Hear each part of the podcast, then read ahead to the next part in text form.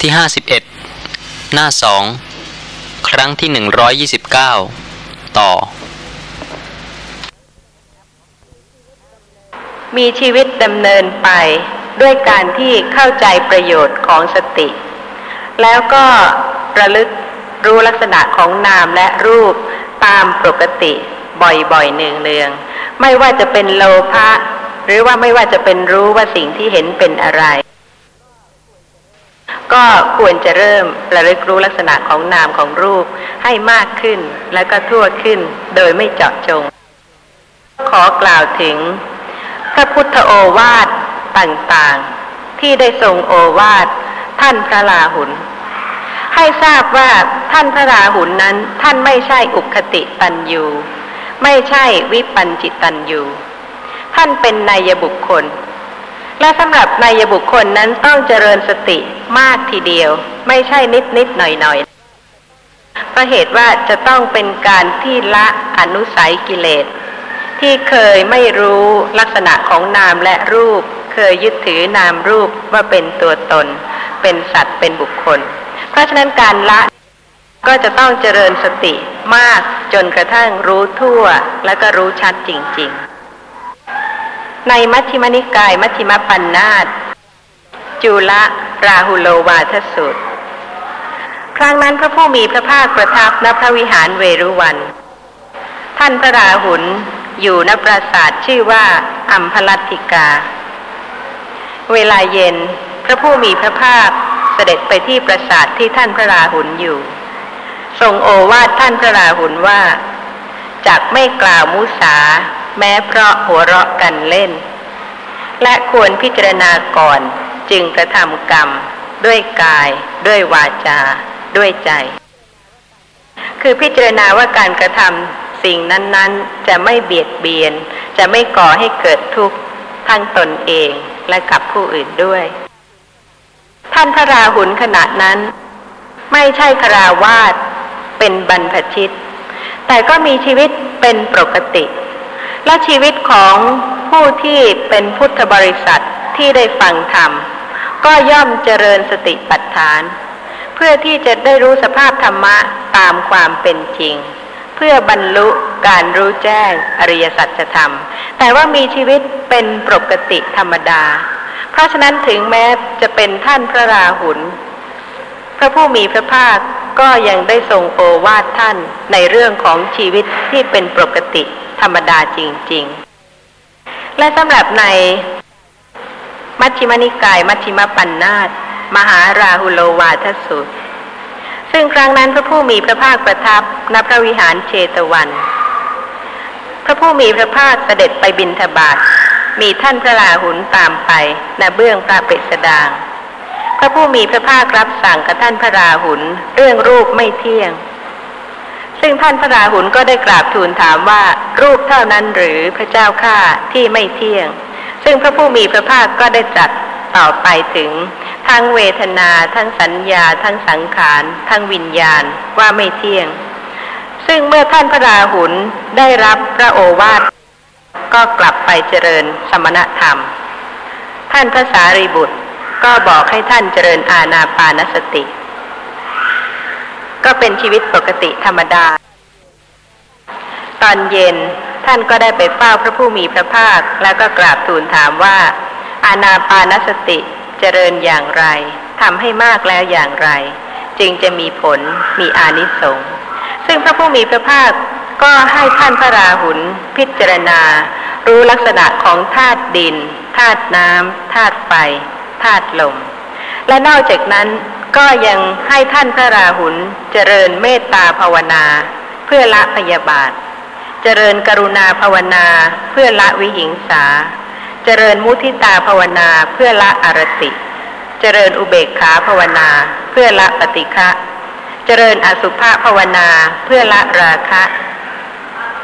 เจริญอนิจจสัญญาภาวนาเพื่อละอัตมิมานะ และตอนสุดท้ายก็ได้ให้ท่านพระราหุลเจริญอาณาปานสติ เจาะจงหรือเปล่าคะว่าจะต้องเป็นบัพพะนั้นบัพพะนี้ เฉพาะแค่ทางตาหรือทางหูเท่านั้น ไม่ให้เลยไปถึงพยาบาทไม่ให้เลยไปถึงอารติหรืออะไร ซึ่งเป็นเรื่องชีวิตปกติธรรมดา ซึ่งใครก็กั้นไม่ได้ ห้ามไม่ได้ เพราะเหตุว่าถึงแม้ว่าในขณะที่เจริญเมตตา ผู้ที่มีปกติเจริญสติ สติก็สามารถที่จะระลึกรู้ลักษณะของนามและรูปที่เกิดปรากฏในขณะนั้น แล้วก็สามารถที่จะรู้ชัด แล้วก็ละคลายการยึดถือนามรูปว่าเป็นตัวตนได้ นอกจากนั้นในสังยุตตนิกาย นิทานวัคราหุละสังยุตซึ่งครั้งนั้นพระผู้มีพระภาคประทับณพระวิหารเชตวัน พระองค์ก็ได้ทรงโอวาทท่านพระราหุลใน จักขุสูตร ซึ่งเป็นเรื่องของตาหูจมูกลิ้น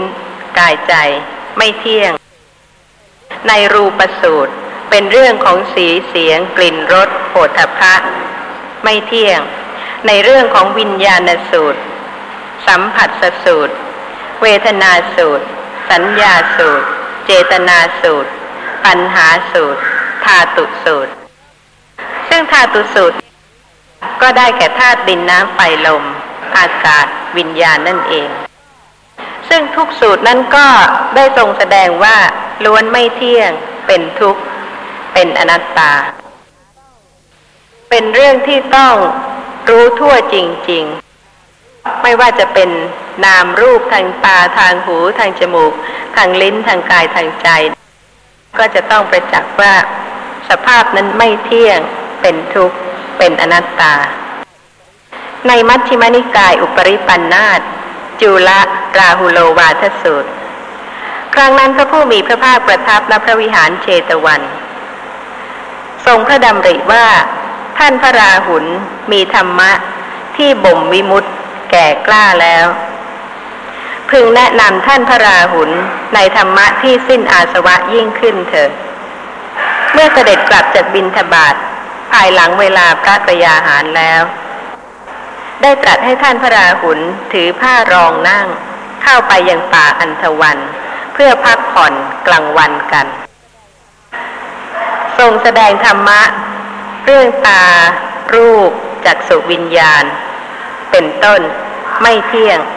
ทั้งหกทวารและนอกจากนั้นก็ยังทรงแสดงทั้งเวทนาสัญญา สังขารวิญญาณ ที่เกิดเพราะผัสสะนั้น ๆว่า ไม่เที่ยงเป็นทุกข์เป็นอนัตตา เมื่อท่านพระราหุลได้ฟังพระธรรมที่พระผู้มีพระภาคทรงแสดง ท่านก็บรรลุเป็นพระอรหันต์นี่ก็เป็นเรื่องที่เห็นได้ว่าผู้ที่เป็นนายบุคคลนั้น ต้องเจริญสติมาก ที่จะไม่รู้นาม ไม่รู้เวทนานุปัสสนา หรือว่าจิตตานุปัสสนานั้น เป็นสิ่งที่เป็นไปไม่ได้ ที่ท่านห้ามเวลาหุนแม่หัวเราะเราจะเป็นภาษานะเป็นได้อย่างไรไม่ใช่ห้ามไม่ให้หัวเราะ การขัดเกลาต้องขัดเกลาอย่างละเอียดทีเดียว พระผู้มีพระภาคตรัสกับพระราหุลว่า ท่านพระราหุลจักไม่กล่าวมุสา ไม่พูดปด แม้เพราะหัวเราะกันเล่น ชีวิตจริง ๆของเรา เคยหลอกใครเล่นบ้างไหมคะ เคยล้อใครบ้างไหมทั้งๆทที่ไม่จริง แต่ว่าเพื่อหัวเราะกันเล่นสนุกสนุก ตามวิสัยของผู้ที่ยังมีโลภะยังมีกิเลสอยู่ ยังไม่หมดกิเลส เพราะฉะนั้นผู้ที่จะเพียรละกิเลส ควรจะพิจารณาการกระทำทางกาย ทางวาจาทางใจ พระผู้มีพระภาคทรงอุปมาว่า เหมือนกับกระจกหรือแว่น ซึ่งมีไว้สำหรับส่อง เพราะฉะนั้นการที่จะพิจารณาธรรมะ ก็เป็นสิ่งที่ควรจะกระทำว่าการกระทำนั้นจะเบียดเบียนให้ผู้อื่นเดือดร้อนไหม จะก่อทุกข์ให้กับผู้อื่น หรือว่าจะก่อทุกข์ให้กับตนเองหรือไม่ บางคนก็ตั้งใจจะล้อคนอื่น สนุกสนุก แต่คนที่ถูกล้อเป็นยังไงคะสนุกไหมหรือว่าเป็นทุกข์เดือดร้อนทำให้คนอื่นเป็นทุกข์เดือดร้อนได้ โดยที่ตัวเองสนุกสนาน เพราะฉะนั้นไม่ได้ทรงแสดงไว้ถึงที่มาของเรื่องนี้ว่าเพราะเหตุใดพระผู้มีพระภาคจึงได้ทรงโอวาทท่านพระราหุลเช่นนี้ แต่ข้อความในพระสูตรมีว่า ครั้งนั้นพระผู้มีพระภาคประทับณพระวิหารเวรุวัน เขตพระนครราชครึส่วนท่านพระราหุลอยู่ณปราสาทชื่อว่าอัมพลัตติกา พระผู้มีพระภาคก็ได้เสด็จออกจากที่หลีกเร้นในเวลาเย็น แล้วก็เสด็จไปหาท่านพระราหุลที่ปราสาทที่ท่านพระราหุลอยู่ แล้วก็ทรงโอวาทพระราหุลว่าจากไม่กล่าวมุสา แม้เพราะหัวเราะกันเล่น เพราะฉะนั้นก็คงจะมีเหตุการณ์ที่ทำให้พระผู้มีพระภาค เสด็จไปหาท่านพระราหุลแล้วก็ทรงโอวาทแต่นี้เป็นการแสดงให้เห็นถึงชีวิตจริง ๆ ที่การเจริญสติปัฏฐาน จะต้องระลึกรู้ แม้ในขณะที่หัวเราะ หรือว่าในขณะที่จิตเป็นโลภะเป็นโทสะเป็นโมหะ ตามความเป็นจริง ไม่ใช่ไปกั้นไว้ไม่ให้รู้แล้วก็กลายเป็นอีกบุคคลหนึ่ง โดยที่ไม่รู้จักตัวเองจริง ๆ อย่างบางคน ก็มีโลภะมากอยู่ ทั้งทางตาทางหูทางจมูกทางลิ้นทางกายทางใจ จะเปลี่ยนแปลงการสะสมของบุคคลนั้นได้ไหมในเมื่อเข้าสะสมมาที่จะมีโลภะทางตามาก หรือว่าบางคนก็อาจจะมีโลภะทางหูมาก แต่ผู้นั้นก็เจริญสติปัฏฐานได้ ผู้ที่มีโลภะทางตามาก เวลาที่โลภะเกิดก็ระลึกได้ รู้ว่าลักษณะของโลภะมูลจิตนั้น ก็เป็นเพียงนามธรรมชนิดหนึ่ง เกิดขึ้นบ่อยๆเนืองๆสติระลึกรู้บ่อยๆเนืองๆผู้นั้นก็รู้ชัดตามความเป็นจริงของตนเองว่า ตนเองเป็นผู้ที่มีโลภะทางตามาก ส่วนผู้ที่มีโลภะทางหูมาก เวลาที่โลภะเกิดขึ้น ก็ระลึกได้ รู้ว่าเป็นนามธรรมชนิดหนึ่ง บ่อยๆเนืองๆก็รู้จักตนเองดีว่า มีโลภะทางหูมาก ซึ่งเกิดขึ้นเพราะเหตุปัจจัย การที่ระลึกรู้ลักษณะของโลภะของตนเอง บ่อยๆเนืองๆไม่ว่าจะเป็นผู้ที่หนักในทางตาหรือทางหู ทางจมูก ทางลิ้นทางกายนั้น ย่อมทำให้ผู้นั้นละสมุทัยสัตว์ คืออนุสัยกิเลสที่ยึดถือสภาพของโลภะนั้นว่าเป็นตัวตน เพราะระลึกขณะใดก็เป็นนามธรรมชนิดหนึ่ง โลภะเกิดอีกแล้ว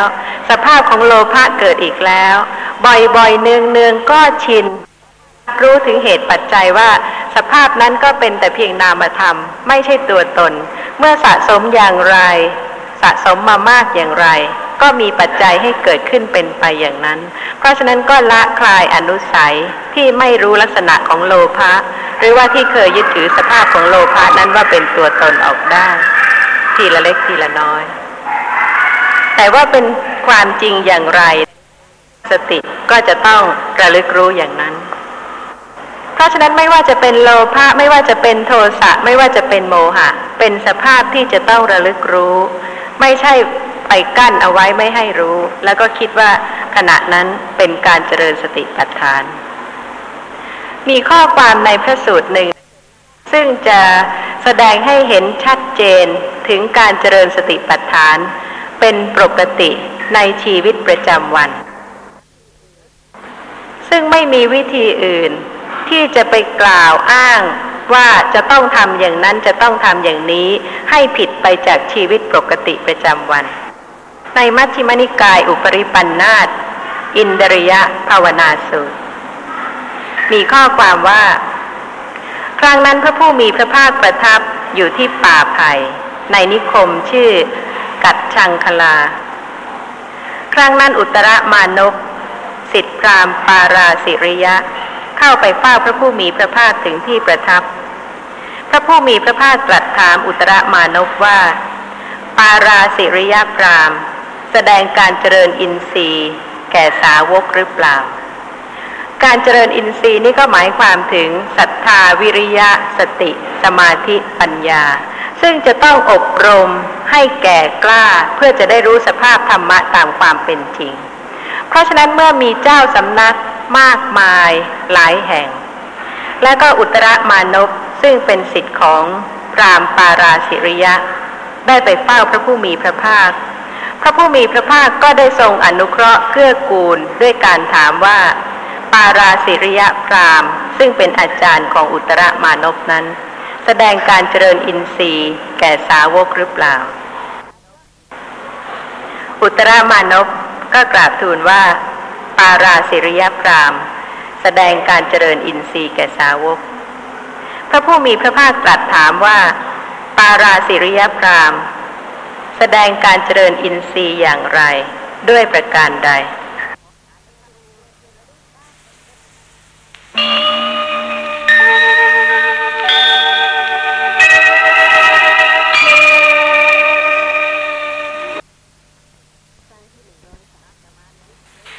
รั้งที่หนึ่งร้อยสามสิบ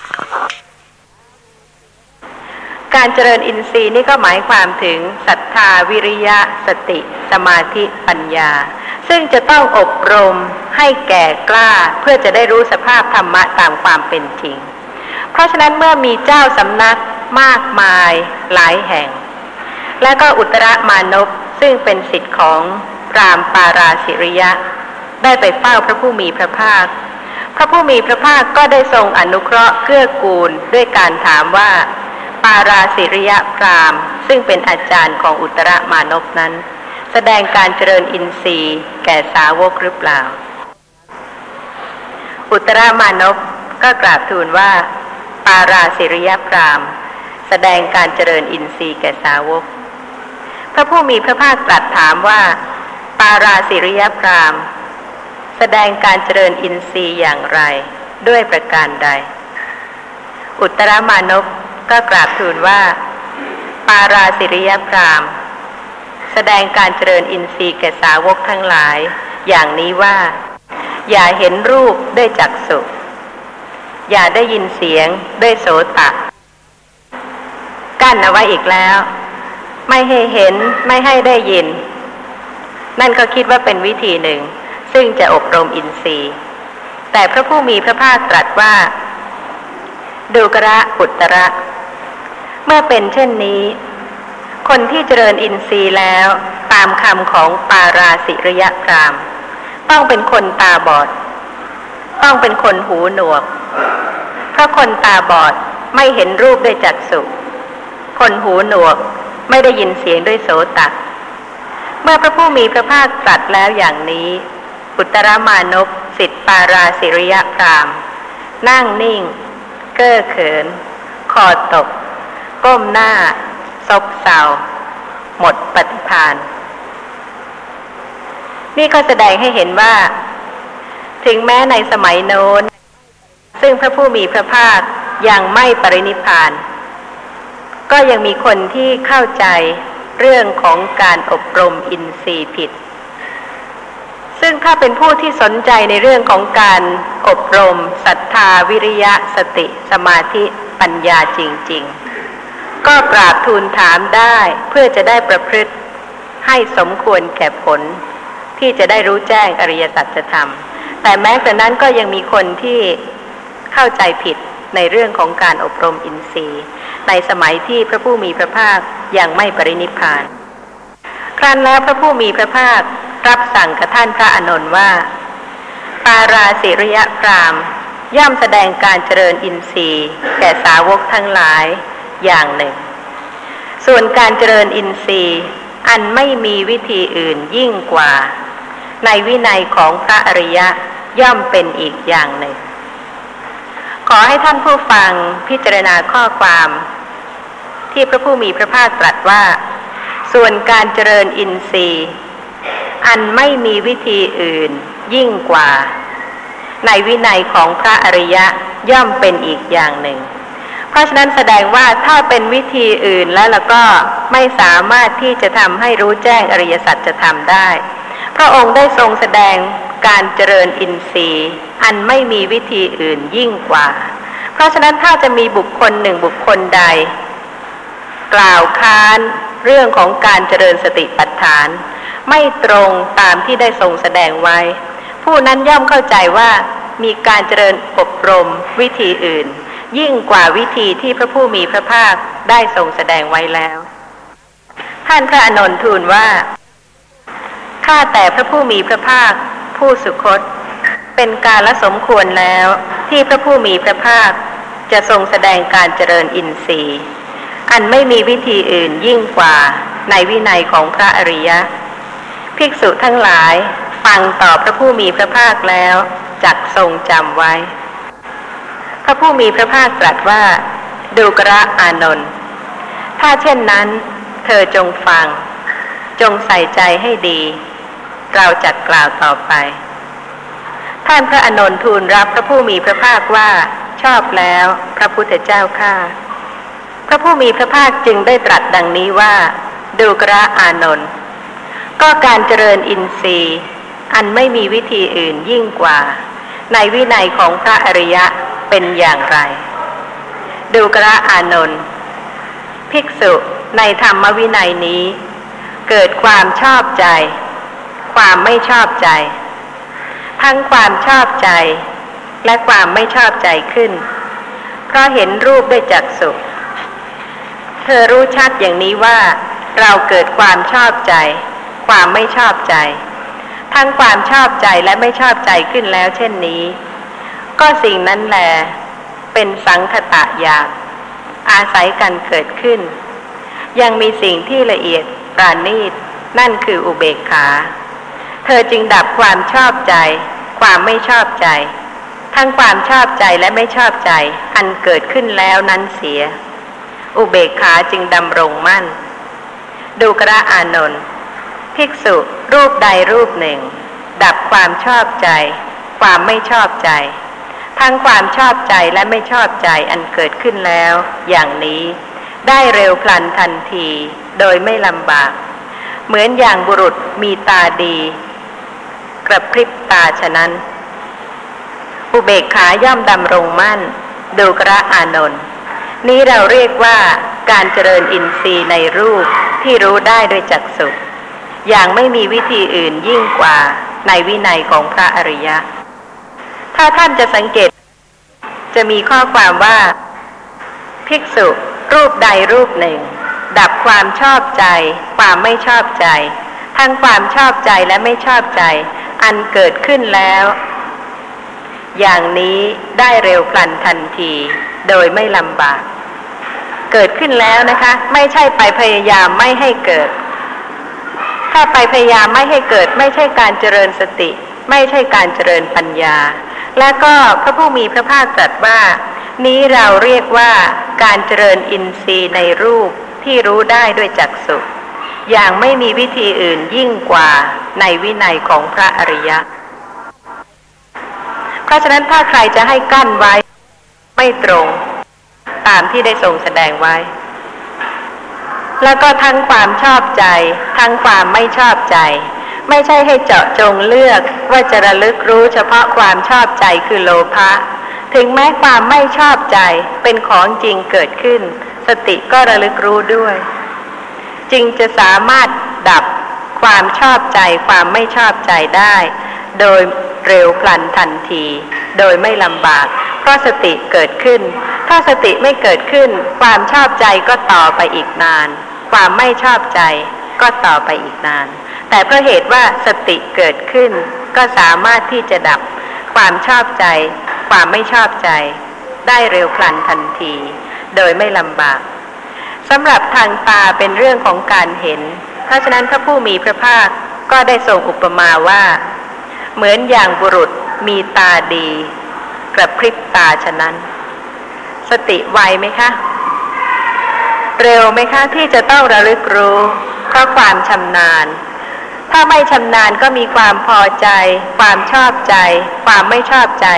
วันหนึ่งวันหนึ่งไหลไปมากเรื่อยๆ โดยที่สติไม่ระลึกรู้ แต่ว่าผู้ใดที่อบรมเจริญสติเป็นปกติ จนกระทั่งมีความชำนาญ เวลาที่ความชอบใจเกิดขึ้น ก็สามารถที่จะระลึกรู้ได้ โดยเร็วพลันทันที ไม่ลำบาก อุปมาเหมือนคนตาดีที่กระพริบตาฉะนั้น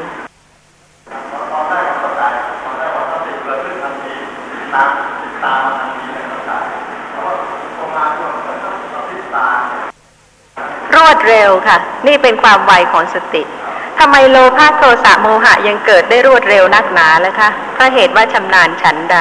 เวลาที่เป็นผู้ที่อบรมสติระลึกรู้ลักษณะของนามของรูปทั้งทางตาทางหูทางจมูกทางลิ้นทางกายทางใจทั้งกายเวทนาจิต เวลาที่ความชอบใจเกิดขึ้น สติก็ระลึกได้เร็วพลันทันที แน่นอนค่ะ ลักษณะของสติก็เหมือนของโลภะ มีปัจจัยก็เกิดขึ้นได้ไม่ต้องรีรอ สติก็ไม่รีรอเหมือนกัน เวลาที่อบรมแล้วเจริญแล้ว สติก็สามารถจะเกิดขึ้นได้อย่างรวดเร็ว ค่ะ อุเบกขาก็หมายความถึงการที่จะไม่หวั่นไหวไปด้วยความชอบใจและไม่ชอบใจ ซึ่งเรื่องของอุเบกขานี่ก็ต้องเป็นเรื่องของกุศล เป็นเรื่องของสติ เป็นเรื่องของปัญญาที่จะทำให้ตั้งมั่นได้ ในพยัญชนะหลายแห่ง จะมีคำว่ากุศลธรรม อันอิงอาศัยอุเบกขา คือความมั่นคงไม่หวั่นไหวไป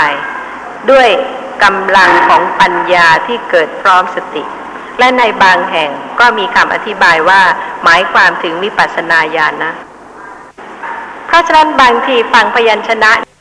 ฟังดูเหมือนกับเป็นเรื่องของสมาธิ แต่ว่าความจริงถ้าเป็นเรื่องของการเจริญสติปัฏฐานนั้นแล้วก็หมายความถึง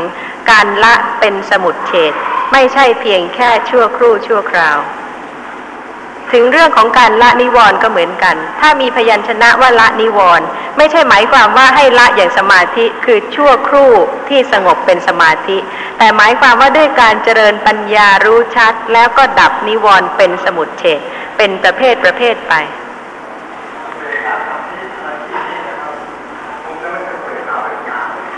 ไม่ได้หมายความถึงอุเบกขาเวทนา หมายความถึงกุศลที่เป็นสติปัญญา ที่ทำให้ไม่หวั่นไหวไปด้วยความชอบความไม่ชอบ หรือการยึดถือว่าเป็นตัวตน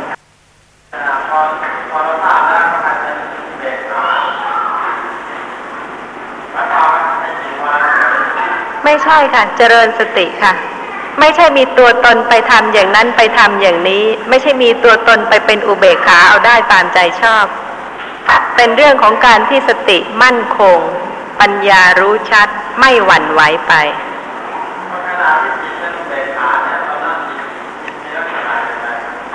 เจริญสติและจะทราบค่ะ ถ้าไม่มีสติก็ไม่มีทางที่จะมั่นคงอย่างนั้นได้ รู้ลักษณะของนามของรูป รู้ชัดในขณะนั้นก็ ไม่ได้ยึดถือว่าเป็นตัวตนเป็นสัตว์เป็นบุคคล เพราะรู้ว่าสภาพธรรมะทั้งหลายก็ล้วนแต่เกิดขึ้นเพราะเหตุปัจจัย เมื่อระลึกรู้ลักษณะของสภาพธรรมะใด สภาพธรรมะนั้นก็ดับ ไม่เที่ยง ไม่ใช่ตัวตนสำหรับทางหูก็โดยนัยะเดียวกันพระผู้มีพระภาคทรงอุปมาว่า ภิกษุรูปใดรูปหนึ่ ง ดับความชอบใจ ความไม่ชอบใจ ทั้งความชอบใจและความไม่ชอบใจ อันเกิดขึ้นแล้ว อย่างนี้ได้เร็วพลันทันที โดยไม่ลำบาก เหมือนอย่างบุรุษมีกำลัง ดีดนิ้วมือ โดยไม่ลำบากฉะนั้นสำหรับทางจมูกทรงอุปมาว่า ภิกษุรูปใดรูปหนึ่ง ดับความชอบใจ ความไม่ชอบใจ ทั้งความชอบใจและไม่ชอบใจ อันเกิดขึ้นแล้วอย่างนี้ ได้เร็วพลันทันที โดยไม่ลำบาก ทรงอุปมาเหมือนอย่างหยาดน้ำกลิ้งไปบนใบบัว ย่อมไม่ติดในที่ที่กลิ้งไปสักน้อยหนึ่งฉะนั้นสำหรับทางลิ้น พระผู้มีพระภาคทรงอุปมาว่า ภิกษุรูปใดรูปหนึ่ง ดับความชอบใจ ความไม่ชอบใจทั้งความชอบใจและไม่ชอบใจ อันเกิดขึ้นแล้วอย่างนี้ ได้เร็วพลันทันที โดยไม่ลำบาก เหมือนอย่างบุรุษมีกำลัง ตะล่อมก้อนเขละ ไว้ตรงปลายลิ้น แล้วถมไปโดยไม่ลำบากฉะนั้น ถ้าเป็นพระดำรัสโดยตรง จะไม่มีเลยที่ว่าจะให้กั้นไว้ คือทั้งความชอบใจและไม่ชอบใจ อันเกิดขึ้นแล้ว ก็ให้สติระลึกรู้แล้วก็ดับได้โดยเร็วพลันทันที ไม่ลำบากสำหรับทางกาย พระผู้มีพระภาคทรงอุปมาว่า เหมือนอย่างบุรุษมีกำลัง เหยียดแขนที่คูหรือคูแขนที่เหยียดโดยไม่ลำบากฉะนั้นสำหรับทางใจ ทรงอุปมาว่า เหมือนบุรุษมีกำลัง หยัดหรือสะบัด หยาดน้ำสองหรือสามหยาดลงในกระทะเหล็กที่ร้อนจัดตลอดวัน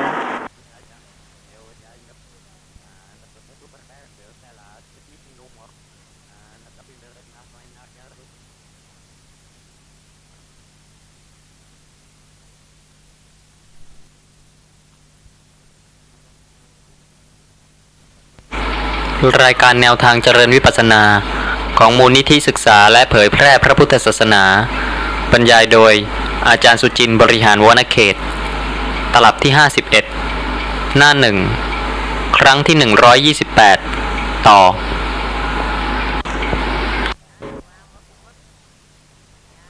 ปกติธรรมดาอย่างนี้ค่ะ เหมือนกับที่กำลังนั่งฟังอย่างนี้ แล้วก็ข้อความอย่างที่ได้ทรงแสดงไว้ พยัญชนะเดียวกันเรื่องเดียวกัน แต่ว่ามีเทวดาและมนุษย์หลายพัน ที่บรรลุธรรมะเป็นพระอริยะบุคคล เป็นพระโสดาบัน ส่วนอชิตตะพรามนั้นก็สิ้นอาสวะกิเลสเป็นพระอรหันต์ทำไมเป็นได้ สภาพธรรมะเป็นปกติ ทางตาทางหู ทางจมูก ทางลิ้นทางกายทางใจสำคัญที่สติ ระลึกรู้ได้ไหม ปัญญารู้ชัดไหม ละคลายการยึดถือว่าเป็นตัวตน หมดความสงสัย ได้จริงๆไหม ถ้าผู้ใดระลึกรู้ แล้วก็สามารถที่จะละคลายกิเลสได้ ก็เป็นพระอริยะบุคคลได้ แม้ในขณะนั้น แล้วก็บุคคลในครั้งโน้น ตาก็มี หูก็มี จมูกก็มี ลิ้นก็มี กายก็มี ใจก็มี โลภะก็มี โทสะก็มี โมหะก็มี แต่ว่าเป็นผู้ที่เข้าใจถูกต้องในธรรมวินัย แล้วก็เป็นผู้ที่ได้เจริญกุศลอดีต บารมี มีการที่จะละคลายไม่ยึดถือสภาพธรรมะที่กำลังปรากฏ เพียงได้ฟังและสติก็ระลึกรู้สภาพธรรมะนั้นถูกต้องตามความเป็นจริง ก็สามารถที่จะเป็นพระอริยะบุคคลได้พราะฉะนั้นสมัยนี้ไม่ควรจะท้อถอย ตามีเหมือนกัน หูมีเหมือนกันจมูกมีเหมือนกัน ลิ้นมีเหมือนกัน กายมีเหมือนกัน ใจมีเหมือนกัน โลภะมีเหมือนกัน ทสะมีเหมือนกัน โมหะมีเหมือนกัน บรรลุได้ไหมคะ ถ้าเข้าใจถูกแล้วก็สติระลึกรู้ถูกต้องตามความเป็นจริง บางทีท่านอาจจะคิดว่า ท่านจะต่างอะไรไหมกับบุคคลในครั้งพุทธกาลแล้วก็อาจจะคิดเปรียบเทียบว่า ท่านไม่เหมือนกับบุคคลโน้น ไม่เหมือนกับบุคคลนี้ ก็จะขอกล่าวถึงพระสูตร ที่จะทำให้ท่านเกิดความไม่ท้อถอยที่จะเจริญสติ แล้วก็เมื่อท่านเจริญเหตุ สมควรแก่ผลเมื่อไหร่ ผลก็ย่อมเกิดขึ้น ซึ่งไม่มีผู้หนึ่งผู้ใดจะยับยั้งได้ ในขุทกะนิกาย อุทาน สุปปพุทธกุฏิสุด มีข้อความว่าข้าพเจ้าได้สดับมาแล้วอย่างนี้ สมัยหนึ่ง ระผู้มีพระภาคประทับอยู่ณพระวิหารเวลุวันกลันทกะ นิวาปสถาน ใกล้พระนครราชครึกก็สมัยนั้นแล ในพระนครราชครึกมีบุรุษเป็นโรคเรื้อน ชื่อว่าสุปปพุทธะ เป็นมนุษย์ขัดสนกำพร้า ยากไร้ก็สมัยนั้นแหลพระผู้มีพระภาค แวดล้อมไปด้วยบริษัทหมู่ใหญ่ ประทับนั่งแสดงธรรมอยู่ สุปปพุทธกุฏิได้เห็นหมู่มหาชนประชุมกัน แต่ที่ไกลเทียว ครั้นแล้วได้มีความดำริว่า หมู่มหาชน จะแบ่งของควรเคี้ยว หรือของควรบริโภคอะไรอะไรให้ในที่นี้แน่แท้ เห็นคนมากๆ แล้วก็สุปปพุทธะนี่ก็เป็นคนโรคเรื้อนด้วย เวลาที่ไปเนี่ยค่ะ คิดอะไร ต้องการอะไร เป็นโลภะมูลจิตใช่ไหมคะ อยากจะได้ของที่ควรเคี้ยว ของที่เขาจะแบ่งให้ เพราะฉะนั้นสุปปพุทธะ ก็คิดในใจว่าฉไหนหนอ เราพึงเข้าไปหาหมู่ชน เราพึงได้ของควรเคี้ยวหรือของควรบริโภคในหมู่มหาชนนี้เป็นแน่ลำดับนั้นแล สุปพุทธะกุฏิได้เข้าไปหาหมู่มหาชนนั้นแล้ว ได้เห็นพระผู้มีพระภาค แวดล้อมด้วยบริษัทหมู่ใหญ่ ประทับนั่งแสดงธรรมอยู่ ครั้นแล้วได้มีความดำริว่า หมู่มหาชนคงไม่แบ่งของควรเคี้ยวหรือของควรบริโภคอะไรอะไรให้ในที่นี้ พระสมณะโคดมนี้ทรงแสดงธรรมะอยู่ในบริษัท ถ้ากระไรแม้เราก็พึงฟังธรรมะ เขานั่งอยู่ณที่ควรส่วนข้างหนึ่ง ในบริษัทนั่นเองด้วยคิดว่า แม้เราก็จักฟังธรรมลำดับนั้นแล พระผู้มีพระภาคทรงกำหนดใจของบริษัททุกหมู่เหล่าด้วยพระทัยแล้ว ได้ทรงกระทำไว้ในพระทัยว่า ในบริษัทนี้ใครหนอแล ควรจะรู้แจ้งธรรมะ พระผู้มีพระภาคได้ทรงเห็นสุปปพุทธกุฏินั่งอยู่ในบริษัทนั้น ครั้นแล้วได้ทรงพระดำริว่า ในบริษัทนี้ บุรุษนี้แลควรจะรู้แจ้งธรรมะ พระองค์ทรงปรารบสุปพุทธกุฏิตรัสอนุปุพิกถา คือทานกถา ศีลกถา สักขกถา โทษแห่งกามอันต่ำสามเศร้าหมอง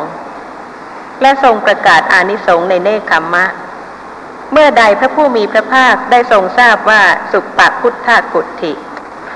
มีจิตควร อ่อน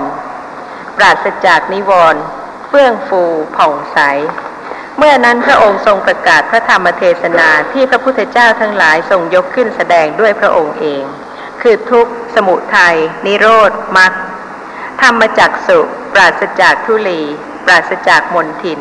ได้เกิดขึ้นแก่สุปพุทธากุฏิในที่นั่งนั้นแลว่า สิ่งใดสิ่งหนึ่งมีความเกิดขึ้นเป็นธรรมดา สิ่งนั้นทั้งมวลล้วนมีความดับเป็นธรรมดา เหมือนผ้าที่สะอาดปราศจากมลทิน ควรรับน้ำย้อมฉะนั้นลำดับนั้นแลสุปปะพุทธกุฏิมีธรรมะอันเห็นแล้ว มีธรรมะอันบรรลุแล้ว มีธรรมะอันรู้แจ้งแล้ว มีธรรมะอันอย่างถึงแล้ว ข้ามความสงสัยได้แล้ว ปราศจากความเคลือบแคลง บรรลุถึงความเป็นผู้แกล้วกล้า ไม่เชื่อต่อผู้อื่นในศาสนาของพระศาสดา ลุกจากอาสนะเข้าไปเฝ้าพระผู้มีพระภาคถึงที่ประทับ ถวายบังคมแล้วนั่งหน้าที่ควรส่วนข้างหนึ่ง ครั้นแล้วได้กราบทูลพระผู้มีพระภาคว่าข้าแต่พระองค์ผู้เจริญ ภาสิทธิ์ของพระองค์แจ่มแจ้งนักข้าแต่พระองค์ผู้เจริญ ภาสิทธิ์ของพระองค์แจ่มแจ้งนักพระผู้มีพระภาคทรงประกาศโดยอเนกปริยาย เปรียบเหมือนหงายของที่คว่ำเปิดของที่ปิด บอกทางแก่คนหลงทาง หรือตามประทีปไว้ในที่มืดได้หวังว่าผู้มีจักษุจะเห็นรูปได้ฉะนั้นข้าแต่พระองค์ผู้เจริญข้าพระองค์นี้ขอถึงพระผู้มีพระภาคกับทั้งพระธรรม และพระภิกษุสงฆ์ว่าเป็นสรณะ ขอพระผู้มีพระภาคโปรดทรงจำข้าพระองค์ว่าเป็นอุบาสกพูดถึงสรณะตลอดชีวิต ตั้งแต่วันนี้เป็นต้นไปลำดับนั้นแล สุปพุทธากุฏิอันพระผู้มีพระภาคทรงชี้แจง ให้เห็นแจ้ง ให้สมาทาน อาจฐาน ร่าเริง ด้วยธรรมมีกถา ชื่นชมยินดีพระภาสิทธิ์ของพระผู้มีพระภาค ลุกจากอาสนะถวายบังคมพระผู้มีพระภาค กระทำประทักษิณแล้วหลีกไป ครั้งนั้นแลแม่โคลูกอ่อน ชนสุปะพุทธกุฏิผู้หลีกไปไม่นานให้ล้มลง ปลงเสียจากชีวิตลำดับนั้นแลภิกษุมากด้วยกัน เข้าไปเฝ้าพระผู้มีพระภาคถึงที่ประทับ ถวายบังคมแล้วนั่งหน้าที่ควรส่วนข้างหนึ่งกันแล้วได้ทูลถามพระผู้มีพระภาคว่าข้าแต่พระองค์ผู้เจริญ สุปปพุทธากุฏิอันพระผู้มีพระภาคทรงชี้แจงให้เห็นแจ้ง ให้สมาทานอาจฐานร่าเริง ด้วยธรรมมีกถาแล้ว กระทำการละ คติของเขาเป็นอย่างไร พบหน้าของเขาเป็นอย่างไรพระเจ้าข้าฟังด้วยกันทุกคน มีใครรู้บ้างว่าสุปปพุทธกุฏิเป็นพระโสดาบันบุคคล ต้องทูลถาม คนอื่นรู้ได้ไหมคะ ว่าใครกำลังเจริญสติ ว่าญาณะขั้นไหนกำลังเกิดกับคนนั้นคนนี้ ว่าขณะที่ได้ฟังแล้วบรรลุอริยสัจธรรม เป็นพระอริยะบุคคล คนอื่นไม่สามารถที่จะรู้ได้เลย พระผู้มีพระภาคทรงพยากรณ์ว่าดูกระภิกษุทั้งหลาย สุปปพุทธกุฏจิเป็นบัณฑิต ปฏิบัติธรรมะ สมควรแก่ธรรมะ ในขณะนั้นสติจะต้องระลึกรู้ลักษณะสภาพธรรมะที่กำลังปรากฏด้วย ไม่ใช่ว่าอยู่ดีๆ พอฟังก็เป็นพระอริยะบุคคลได้ พระผู้มีพระภาคตรัสว่า ดูกระภิกษุทั้งหลาย สุปปพุทธกุฏิเป็นบัณฑิต ปฏิบัติธรรมะสมควรแก่ธรรมะ และไม่เบียดเบียนเราให้ลำบาก เพราะธรรมะเป็นเหตุ ดูกระภิกษุทั้งหลาย สุปปพุทธกุฏิเป็นพระโสดาบัน เพราะความสิ้นไปแห่งสังโยชน์ทั้งสามมีความไม่ตกต่ำเป็นธรรมดา เป็นผู้เที่ยงที่จะตรัสรู้ในเบื้องหน้า เมื่อพระผู้มีพระภาคตรัสอย่างนี้แล้ว ภิกษุรูปหนึ่งได้ทูลถามพระผู้มีพระภาคว่าข้าแต่พระองค์ผู้เจริญ อะไรหนอแล เป็นเหตุเป็นปัจจัย เครื่องให้สุปปพุทธกุฏฐิ เป็นมนุษย์ขัดสนกำพร้ายากไร พระผู้มีพระภาคทรงพยากรณ์ว่าดูกระภิกษุทั้งหลาย เรื่องเคยมีแล้ว สุปปพุทธกุฏิเป็นเศรษฐีบุตรอยู่ในกรุงราชครืนี้แล เข้าออกไปยังภูมิเป็นที่เล่นในสวน ได้เห็นพระปัจเจกพุทธเจ้า นามว่าตัคระสิกขีกำลังเที่ยวบินทบาทไปในพระนคร ครั้นแล้วเข้าดำริว่า ใครนี่เป็นโรคเรื้อนเที่ยวไปอยู่ เข้าถมน้ำลายแล้วหลีกไปข้างเบื้องซ้าย เข้าหมกไหมอยู่ในนรก สิ้นปีเป็นอันมาก สิ้นร้อยปี สิ้นพันปี สิ้นแสนปีเป็นอันมากเพราะผลแห่งกรรมนั้นยังเหลืออยู่ เขาจึงได้เป็นมนุษย์ขัดสนกำพร้ายากไร้ อยู่ในกรุงราชครืนี้แล เข้าอาศัยธรรมวินัยที่พระตถาคตประกาศแล้ว สมาทานศรัทธา ศีล สุตะ จาคะปัญญาครั้นอาศัยธรรมวินัยที่พระตถาคตประกาศแล้ว สมาทานศรัทธา ศีล สุตะ จาคะปัญญา เมื่อตายไปเขาเข้าถึงสุคติโลกสวรรค์ เป็นผู้เข้าถึงความเป็นสหายของเหล่าเทวดาชั้นดาวดึงเขาย่อมไพโรธล่วงเทวดาเหล่าอื่น ในชั้นดาวดึงนั้น ด้วยวันนะและด้วยยศ ลำดับนั้นแลพระผู้มีพระภาคทรงทราบเนื้อความนี้แล้ว ได้ทรงเปล่งอุทานนี้ในเวลานั้นว่า บุรุษผู้เป็นบัณฑิต พึงละเว้นบาปทั้งหลายในสัตว์โลก เหมือนบุรุษผู้มีจักสุเมื่อทางอื่นที่จะก้าวไปมีอยู่ ย่อมหลีกที่อันไม่ราบเรียบเสียฉะนั้น แม้ในขณะที่ฟังธรรมสติระลึกได้ไหมคะ แต่ว่าผู้ใดจะบรรลุหรือไม่คนอื่นรู้ หรือว่าตัวเองรู้คะสุปพุทธะรู้ไหมคะ ว่าได้ประจักษ์สภาพธรรมะตามความเป็นจริง ต้องรู้แน่นอนค่ะ และก็ที่จะประจักษ์สภาพธรรมะตามความเป็นจริงได้ นั้นก็หมายความว่าสติจะต้องเกิดขึ้น แม้ในขณะที่ฟังธรรมและก็มีความอาจหารร่าเริงด้วยธรรมมีคาถา ทุกคนก็จะต้องตาย ถึงแม้ว่าจะไม่ถูกโคแม่ลูกอ่อนชน หรือว่าจะถูกโคแม่ลูกอ่อนชน แต่ว่าถ้าได้รู้แจ้งอริยสัจธรรม หรือว่าได้เข้าใจเรื่องของการเจริญสติปัฏฐานถูกต้อง ก็มีโอกาสที่จะเจริญสติต่อไป แล้วก็มีโอกาสที่จะรู้แจ้งสภาพธรรมะในวันหนึ่ง เหมือนอย่างสุปพุทธกุฏิ ซึ่งรู้แจ้งอริยสัจธรรมในชาติที่เป็นคนโรคเรื้อน แล้วก็ขัดสนกำพร้าไร้ทรัพย์ ในชีวิตประจำวันของคนทั่วไป ย่อมหลีกไม่พ้นการตั้งใจก่อนที่จะทำอะไรก็ตาม อาจารย์คิดว่าผู้ที่เริ่มต้นเจริญมหาสติปัฏฐาน จะหนีพ้นความตั้งใจจงใจที่จะเจริญสติปัฏฐานได้หรือไม่ผู้ที่เริ่มเจริญสติปัฏฐาน หมายความว่าผู้ที่เข้าใจเรื่องของการเจริญสติปัฏฐานถูกต้อง ว่าสติเป็นอนัตตา เป็นสภาพที่ระลึกรู้ลักษณะของสิ่งที่กำลังปรากฏ ความตั้งใจในวันหนึ่งวันหนึ่งเนี่ยมีมากหลายเรื่อง แต่ว่าขณะใดที่สติไม่ระลึกรู้ว่าแม้ลักษณะที่ตั้งใจนั้นก็เป็นเพียงนามธรรมชนิดหนึ่ง ถ้าไม่ระลึกรู้อย่างนี้นะคะ ก็เป็นเรา เป็นสัตว์เป็นบุคคล เป็นตัวตน แต่ว่าสติเป็นสภาพที่ระลึกรู้ลักษณะของนามธรรมของรูปธรรมถูกต้องตามความเป็นจริง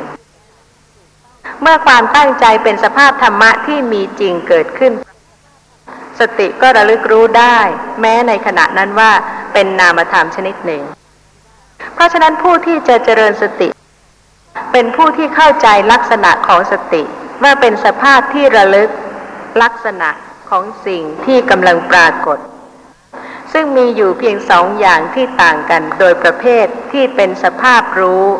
กับสภาพที่ไม่ใช่สภาพรู้ ถ้าเป็นสภาพรู้ก็เป็นความคิดนึก เป็นความต้องการ เป็นความตั้งใจ เป็นความสุข เป็นความทุกข์ เป็นความจำเหล่านี้เป็นต้น นั่นเป็นลักษณะของนามธรรมที่มีลักษณะแต่ละอย่างแต่ละอย่าง เกิดขึ้นเพราะเหตุปัจจัยต่างกัน ในวันหนึ่งวันหนึ่งมีนามธรรมเยอะแยะมากมาย มีรูปธรรมก็มากมาย ที่สติจะต้องระลึกรู้ว่าไม่ใช่ตัวตน และก็รู้ถูกต้องตามลักษณะของสภาพของนามธรรมรูปธรรมนั้นด้วย การที่เราเจริญสติปัฏฐานนะเพื่อเป็นแนวทางแห่งความหลุดพ้น จะจัดเป็นโลภะมูลจิตได้หรือไม่ เพราะเป็นความต้องการที่จะหลุดพ้นจากกองทุกข์และดูจะหวังความสุขสมบูรณ์กว่าชนส่วนใหญ่ ต้องแยกขณะจิต ขณะที่ต้องการจะหลุดพ้น แต่สติไม่ได้ระลึกรู้ลักษณะของนามและรูป คนละขณะกัน เพียงแต่ต้องการที่จะหลุดพ้น ในขณะนั้นไม่ได้ระลึกรู้ลักษณะของนามหรือรูป จะได้ละความไม่รู้ละการที่เคยยึดถือนามรูปมาเป็นตัวตน เพราะฉะนั้นสติเป็นโสภณะเจตสิกเกิดขึ้นขณะใดจิตในขณะนั้นเป็นโสภณะจิต เป็นกุศลจิต ไม่ใช่โลภะมูลจิต เพราะฉะนั้นในขณะที่มีความต้องการ แต่ไม่ได้ระลึกรู้ลักษณะของนามและรูป เป็นคนละขณะแล้ว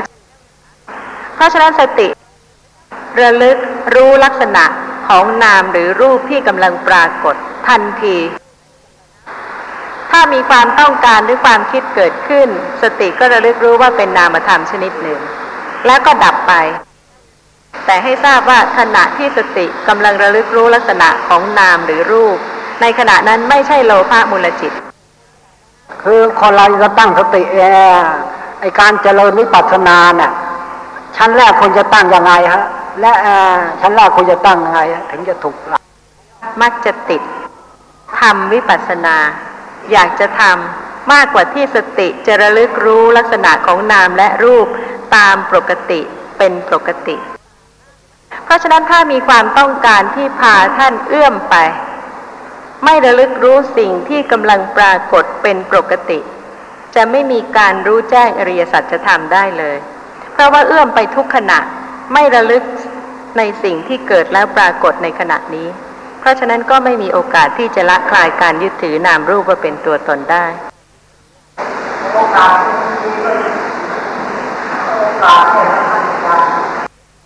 โอกาสก็ขณะที่ยังมีชีวิตอยู่นี่ไงคะกำลังอยู่ที่นี่เป็นปัจจุบัน คิดถึงทำไมกับสิ่งที่ยังไม่เกิด หรือว่าสิ่งที่ผ่านไปแล้ว ระลึกทันที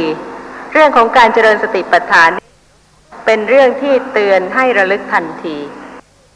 โดยที่ไม่ต้องห่วงไม่ต้องกังวลกับวิปัสสนาหรือญาณะเลย เพราะเหตุว่าถ้าเจริญสติและปัญญารู้ลักษณะของนามและรูปมากขึ้นแล้ว มีเหตุแล้วผลต้องเกิด ท่านอาจารย์ครับ การเกิดดับของรูปนามฮะคือรูปนามเกิดดับนาน้อืมดับก่อนหรือรูปดับก่อนฮะอย่างไหนดับช้าอย่างอย่างไหนดับเร็วฮะนามรูปเกิดดับทุกขณะ นามใดเกิดก่อน นามนั้นก็ดับก่อนค่ะ รูปใดเกิดก่อน รูปนั้นก็ดับก่อน แต่ว่าธรรมดาแล้วเราก็รูปมีอายุยืนมากกว่าจิต คือรูปหนึ่งที่เกิดขึ้นจะเท่ากับอายุของจิตสิบเจ็ดขณะ รูปนั้นถึงจะดับไปทำไมถึงได้สงสัยว่าอะไรเกิดก่อนอะไรดับก่อน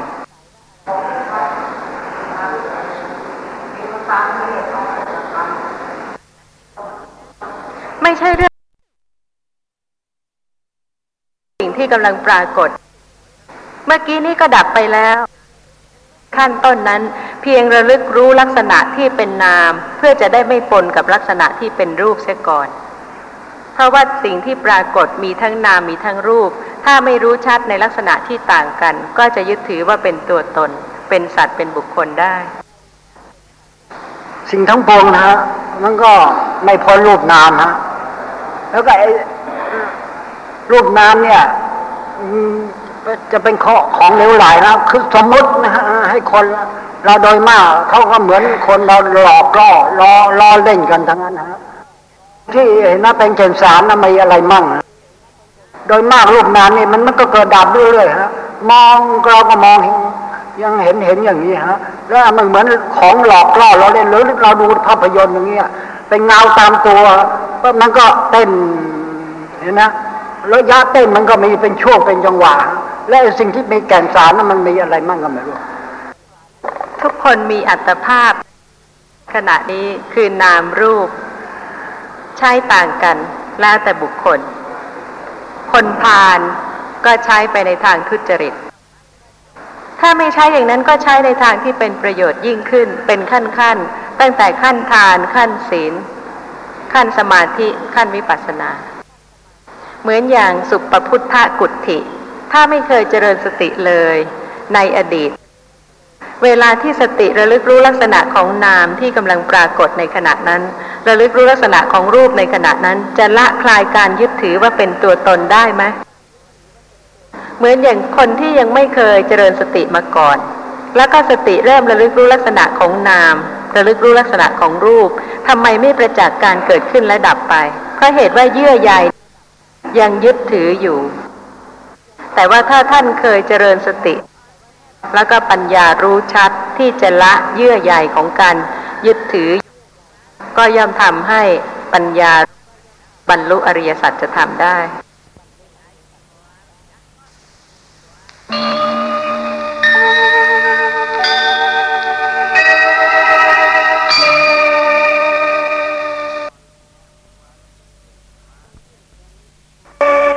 ที่หนึ่งร้อยยี่สิบเก้าในครั้งก่อน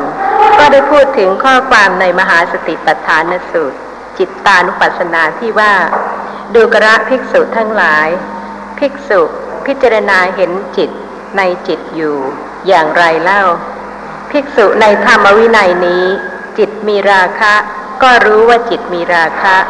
หรือว่าจิตปราศจากราคะ ก็รู้ว่าจิตปราศจากราคะ ซึ่งถ้าท่านผู้ฟังไม่ได้ศึกษาเรื่องของจิตโดยละเอียด ก็ยากที่จะทราบว่าในขณะนั้นเป็นจิตประเภทใด แต่ว่าข้อสำคัญที่ควรจะต้องระลึกถึงก็คือว่าจิต ซึ่งเป็นนามธรรมนั้น เป็นสิ่งที่ควรจะระลึกรู้ไหมเพราะเหตุว่าเวลาพูดถึงการเจริญสติปัฏฐาน ท่านผู้ฟังก็อาจจะคิดว่ามีถึงสี่แบบพระคือมีกายานุปัสสนาสติปัฏฐาน เวทนานุปัสสนาสติปัฏฐาน จิตตานุปัสสนาสติปัฏฐานธรรมานุปัสสนาสติปัฏฐาน และบางท่านก็อาจจะเคยคิดหรือว่าเคยสงสัยว่า เมื่อมีสติปัฏฐานสี่ท่านก็อาจจะเลือกเจริญสติปัฏฐานหนึ่งเพียงสติปัฏฐานเดียวก็ได้ ถ้าเข้าใจอย่างนี้ไม่ถูก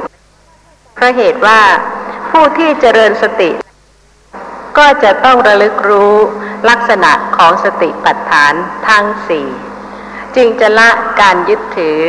การที่เคยเข้าใจผิด หรือว่าการไม่รู้ลักษณะของนามและรูปได้เพราะเหตุว่าในกายานุปัสสนาสติปัฏฐานนั้น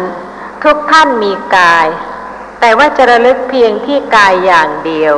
ก็รู้ลักษณะของรูป แต่ว่าสติก็เป็นธรรมชาติที่เป็นอนัตตาไม่เที่ยง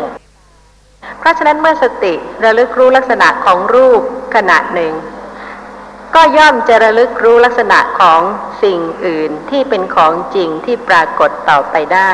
ไม่ใช่ว่าจะไปบังคับให้สติระลึกรู้อยู่ที่รูป ซึ่งเป็นสิ่งที่เป็นไปไม่ได้ ทุกคนก็พิสูจน์ได้ ในเมื่อธรรมะปรากฏแล้วไม่รู้ลักษณะของสภาพธรรมะนั้น จะละความสงสัย จะละความไม่รู้ในสภาพธรรมะนั้น ๆ ไม่ได้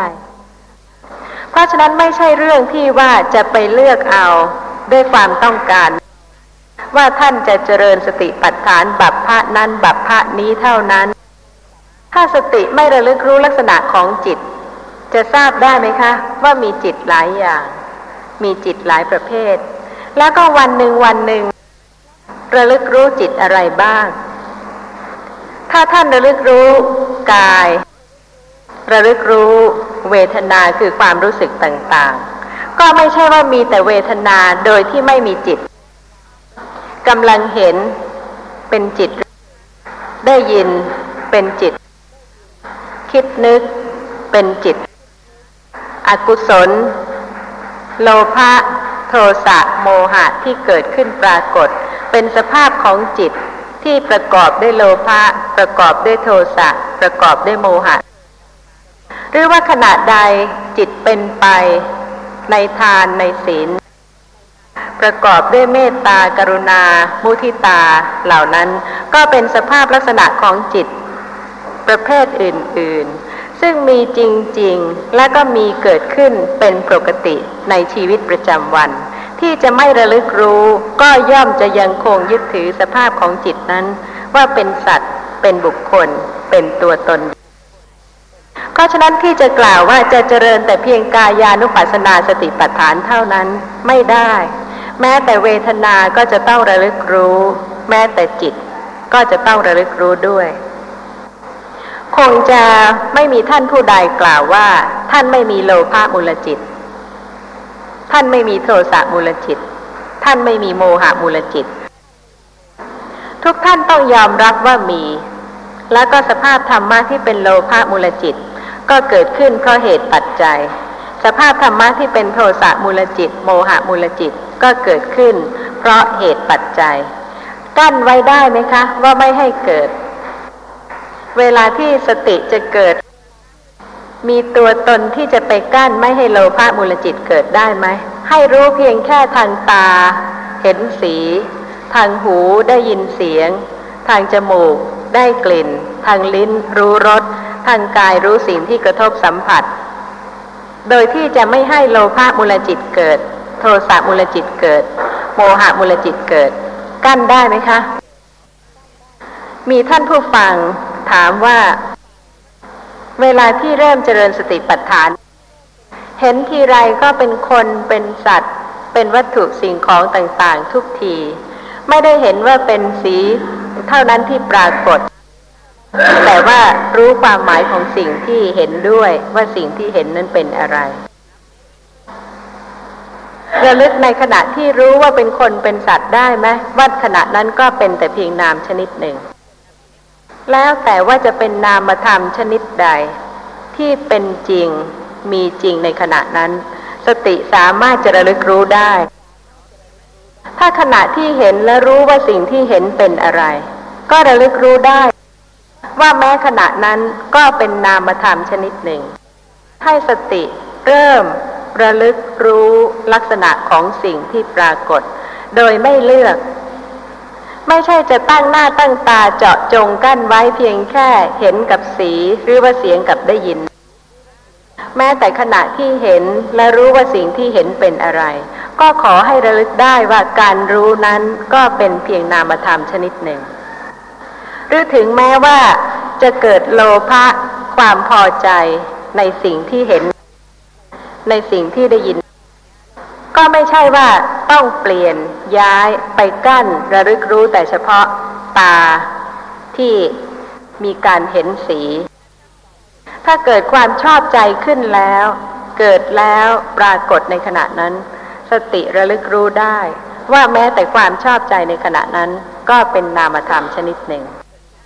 แต่เวลาที่สติเริ่มเกิด แล้วก็เริ่มระลึกได้ทีละเล็กทีละน้อย ผู้เจริญสติจะทราบว่ายังไม่พอ อย่างน้อย ความรู้ ไม่ได้รู้เรื่องสีกับเห็น ไม่ได้รู้เรื่องเสียงกับได้ยิน ทีแรกท่านอาจจะเริ่มระลึกรู้ลักษณะของความชอบ หรือว่าการคิดนึก หรือว่าที่รู้ว่าเป็นคนเป็นสัตว์ เป็นวัตถุสิ่งของต่าง ๆ นี้ ท่านก็เริ่มระลึกรู้ได้ว่าที่รู้นั้นก็เป็นนามธรรมชนิดหนึ่ง แต่ยังมีนามธรรมอีกมากทีเดียว ที่สติจะต้องเจริญขึ้น แล้วก็ระลึกรู้มากขึ้น และข้อสำคัญที่สุดก็คือว่า ในเรื่องของการเจริญสติปัฏฐานนั้น ขอให้ทราบว่าเป็นปกติในชีวิตประจำวันจริง ๆไม่ว่าจะเป็นชีวิตของคาราวาสหรือว่าชีวิตของบรรพชิตก็ตาม